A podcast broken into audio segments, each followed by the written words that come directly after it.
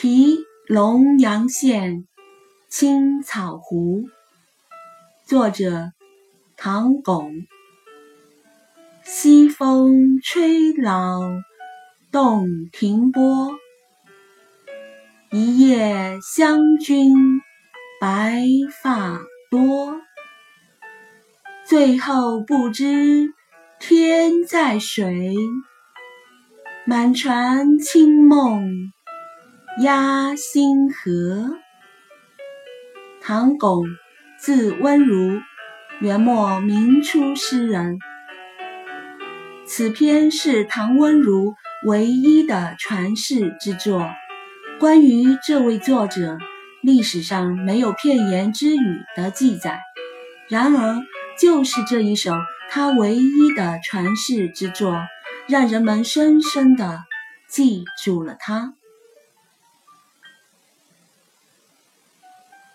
风劲吹，洞庭湖水似乎衰老了许多。一夜愁思，湘君也多了白发。最后忘却了水中的星辰，只是倒影。